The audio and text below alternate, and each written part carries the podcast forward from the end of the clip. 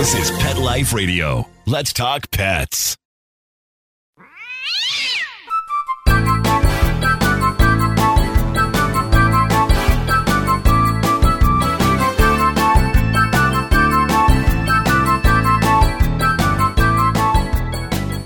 Hey, cat lovers! Welcome to Nine Lives with Dr. Cat. I'm your host, Dr. Catherine Prim, and I'm a small animal veterinarian and cat lover. So, the goal of this show, in my mind, is to educate cat owners and help them be the best cat lover that they can be, the best equipped person to take care of their cats in the best possible way.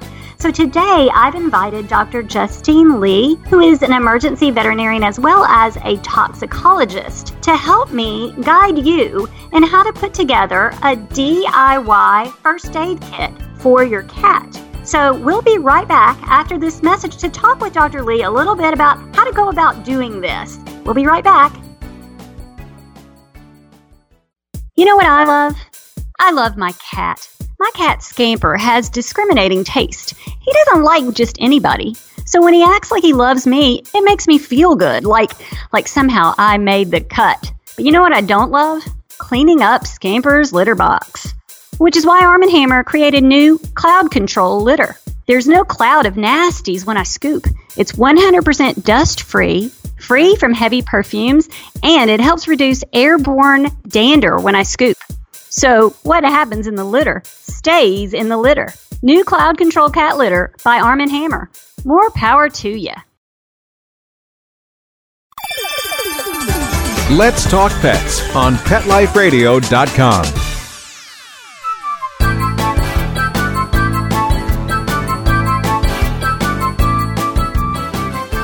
Welcome back to Nine Lives with Dr. Cat on Pet Life Radio. As I mentioned, I have Dr. Justine Lee. Hi, Dr. Lee. Hi, thank you so much for having me on the show today. I'm really excited because this is something I've really wanted to do for a long time, and, and I'm thrilled that you're willing to, to be a part of it. So, I want to sort of give some background about what you do and, and what you see and, and why you might have an opinion on this issue.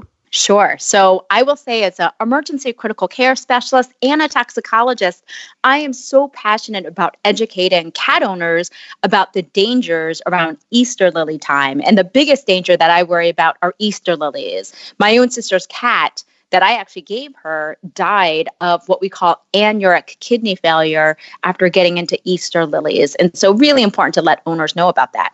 So, is there anything that you specifically would want people to know other than make sure you don't have Easter lilies around your cat? Maybe something that they could watch for or understand more about the dangers of Easter lilies? Sure. So the first thing to remember is a lot of plants are oftentimes called lily, and not all lilies are poisonous. So you want to actually confirm whether or not it's a poisonous type of lily or not. Now, the two biggest types that I worry about the most are what we call true lilies or lilium or hemerocallis species. And these come in all different types. So it could be Easter lilies that you bring home from church. They're usually white with a beautiful bloom, and pet owners have to be able to recognize that. But don't forget about the Asiatic lily, the Japanese show lily, the Oriental lily, even some species of daylily, the tiger lily, the wood lily, the red lily. So, a ton of different dangerous types. It only takes two or three leaves, or even the water in the vase or the pollen to result in severe kidney failure in cats. And a lot of pet owners don't know about it. So, I always say before you even think about bringing any fresh cut flower or any bouquet from a florist into your house, you always want to check with your vet your ER vet, or the ASPCA Animal Poison Control Center to make sure it's a safe plant for your cat. So I love the ASPCA Animal Poison Control Center because they have a great website and they have pictures and it is a really really good thing. They also have a phone number that I wanted my cat lovers to be sure and be aware of. It is 888 426 44 three five, and we'll try to include that number in the write up associated with the show. So, are there any other things that you might want to cover? I want to get back to the do it yourself first aid kit, but but this is so important because it is so life threatening. Is there anything else that my cat loving listeners need to know about houseplants specifically? So, not only are Easter lilies an issue, but during this time of the year, a lot of people are doing spring planting of spring bulbs. So, they may have spring bulbs or even fertilizer products around the house. Now, thankfully, cats have such a discriminating palate. In other words, they're not gorgers, they don't eat a ton of a product the way a dog would. But I always say if you're about to garden, you're about to mulch, you're about to compost, please keep all that stuff out of your cat's reach. The bigger danger that I see during Easter time include things like Easter grass. Now, this isn't real grass. This is the fake stuff, the plastic strands of Easter grass that you put in your child's Easter basket. And most people think, ah, it's plastic. It's not going to be a big deal. When in actuality, I've seen cats that develop something called the linear foreign body, which is a really, really dangerous type of obstruction. In other words, cats are so curious, they're going to eat that Easter grass. And unfortunately, when they swallow it, it's so long and ropey that that string wraps around their tongue or even gets stuck in the end of their stomach and it saws through their intestine. So keep Easter grass, Easter lilies, gardening products out of reach this time of the year. I actually have treated a cat with Easter grass as well. So I'm glad that you brought that up. We don't think of it as a dangerous thing, although I think about how much it irritates me to pick it up all over the floor for months. But yes, that is certainly something we want everyone to be aware of.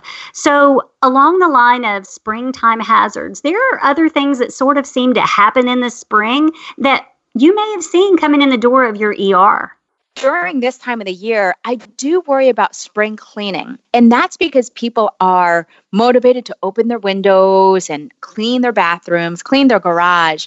And what they don't realize is cats have an altered liver metabolism. So their liver can't metabolize certain chemicals as well as dogs can. For that reason, there are some products around the house that are totally safe for dogs, but even a few licks are really dangerous to cats. So I always say, if you're going to spring clean this time of the year, please do so, but keep your cat secured in one room. In other words, lock them in the bathroom or lock them in the bedroom with their own kitty litter, their own water, and their own food while you clean the rest of the house. That's because even something that seems benign, like liquid laundry detergent, after all, we stick our hand in it when we're washing our clothes. Even a few licks of it can result in corrosive burns in a cat. Again, totally safe to you and your dog, but because of that altered liver problem in cats, can definitely be corrosive and result in burns and other medical problems. Well, and I think that a lot of people think that if a product says that it's natural, that it means that it's safe. And your point is well taken. It doesn't mean that it's safe for cats. So read your labels and just keep your cats away from these things when you're cleaning and safe. Well, one of the emergencies that I hate seeing through the ER vet is something called high rise syndrome. And thankfully, I hardly see this anymore. But when I used to live in Boston and Philly, I would see cats that fall out of the windows of really high apartment complexes. And this completely freaks out pet owners. It can be really deadly to your cat. And so I always say if you're spring cleaning or you're trying to open up the windows to allow some fresh air to come in, please make sure that your cat cannot fall out the window. You have to make sure that those screens are well secured, or you use screen protectors, or you open it from the very top of the windows and just crack it open because I've seen way too many cats accidentally fall out. The interesting thing about something called high rise syndrome is that cats actually are able to reach terminal velocity, which means that depending on the height that they fall from, it may be more dangerous than other heights. In other words, if your cat falls from the 20th floor versus the third floor, it's actually the third floor that's the most dangerous. And that's because if your cat falls from a really high apartment complex, they're able to spread out their legs and reach terminal velocity and slow down a little bit. So the biggest danger is actually falling five stories or less. Regardless, it's so scary for cat owners. So please make sure you're not keeping those windows open or that you have a really, really good screen protector to keep your cats safe. Unfortunately, when we do see high rise syndrome in cats, I typically will see really bad trauma to the jaw and the chest. In other words, cats will hit the cement and they'll fracture their jaw or their mandible and crack it right in the middle. They can get lung tears, they can get internal bleeding, they can get rib fractures, they can fracture their legs. So we always want to make sure to keep our cats safe by again keeping those poisonous plants out of reach, like those Easter lilies, keeping certain seasonal poisons like Easter grass out of the way. If you're spring cleaning, making sure to keep those household chemicals out of reach, making sure those household cleaners dry appropriately, and that you're keeping your cat safe near open windows.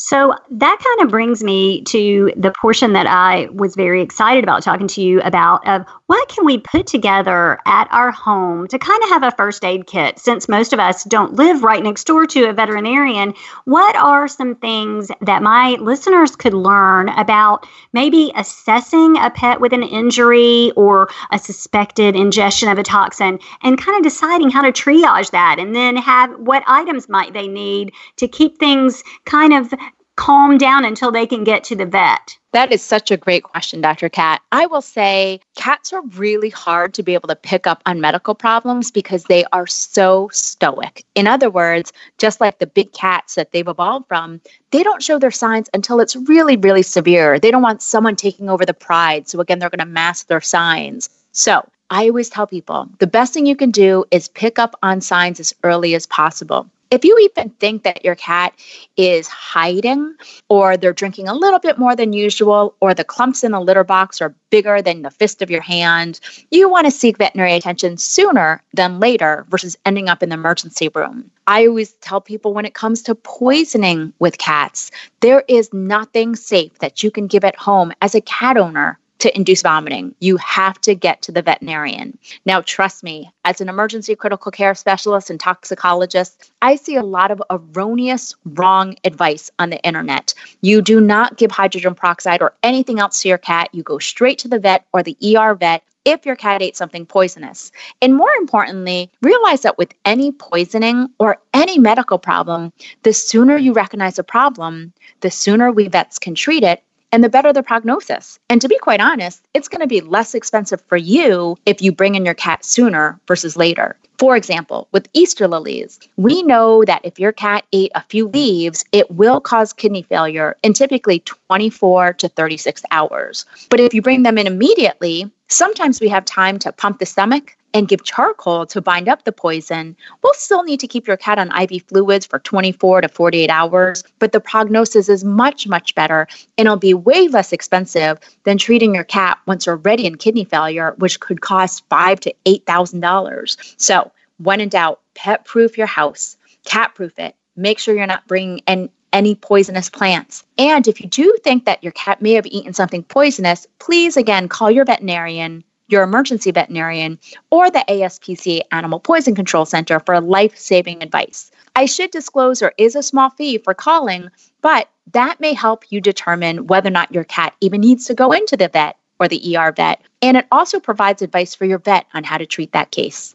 So I think the first important components of a first aid kit for your cat, what you're saying is your vet's phone number and the ASPCA emergency poison animal poison control phone number. So those are great things to put in your first aid kit. I totally agree. I'm neurotic about my own pets, and I actually pre program my cell phone and my GPS in my car. So if something happens and someone needs to go to the local vet or the emergency doctor or call right away, we have all that information already pre programmed in there. You bring up a great point about first aid kits. There are a lot of great first aid kits out there for humans, but there are a couple of unique things that cat owners need to have in their cat first aid kit.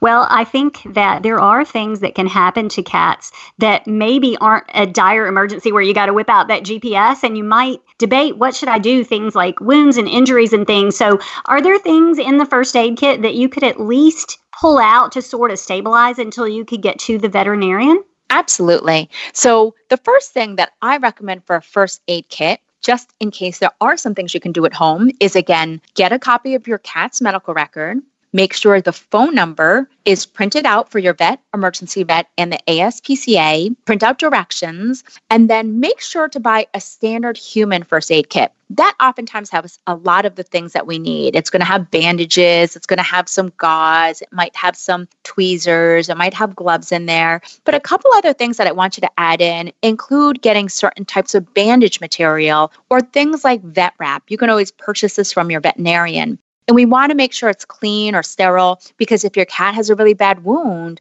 sometimes being able to put a light bandage on as you seek veterinary attention will help keep it clean. The other important thing is to have non latex gloves in there, a pen light, and a thermometer.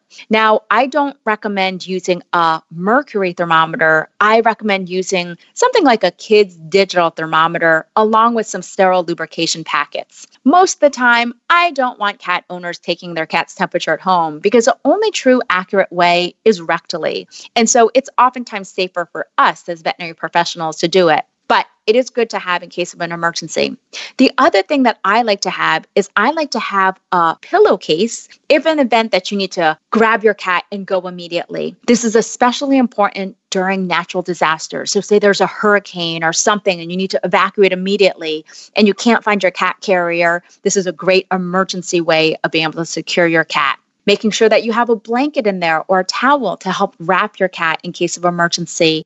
I also like to have a what we call an Elizabethan collar or an e collar, just in case your cat has an injury and you need to protect it by using an e collar.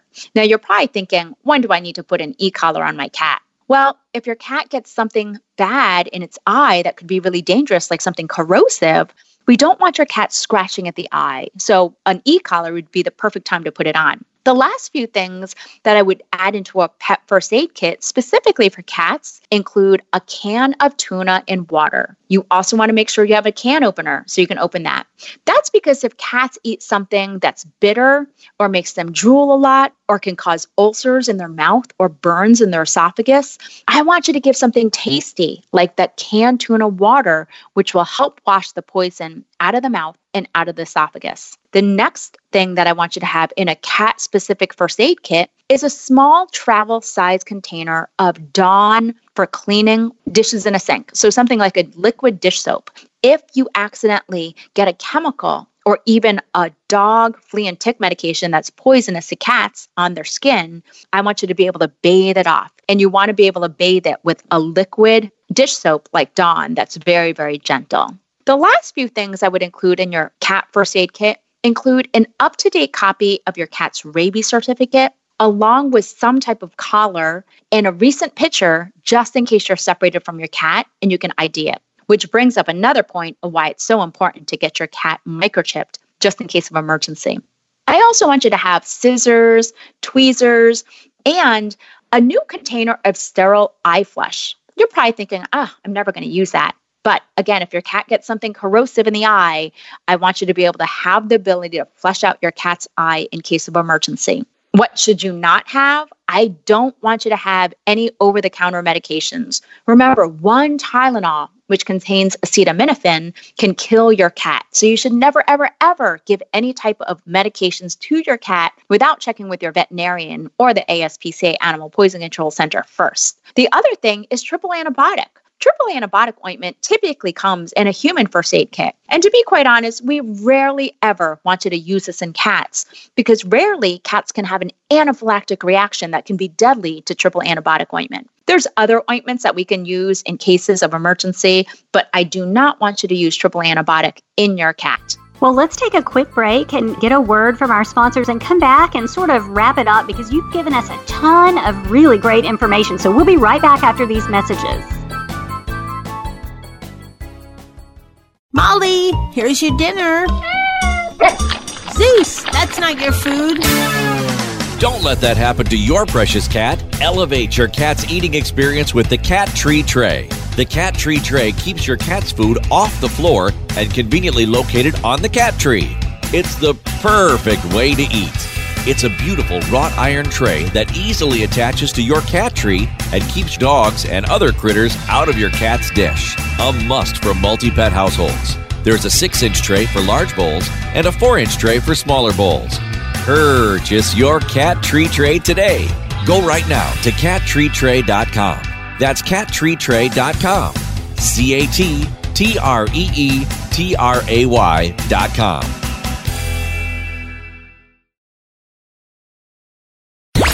Let's talk pets Let's talk pets on Pet Life Radio. Pet Life Radio. PetLifeRadio.com.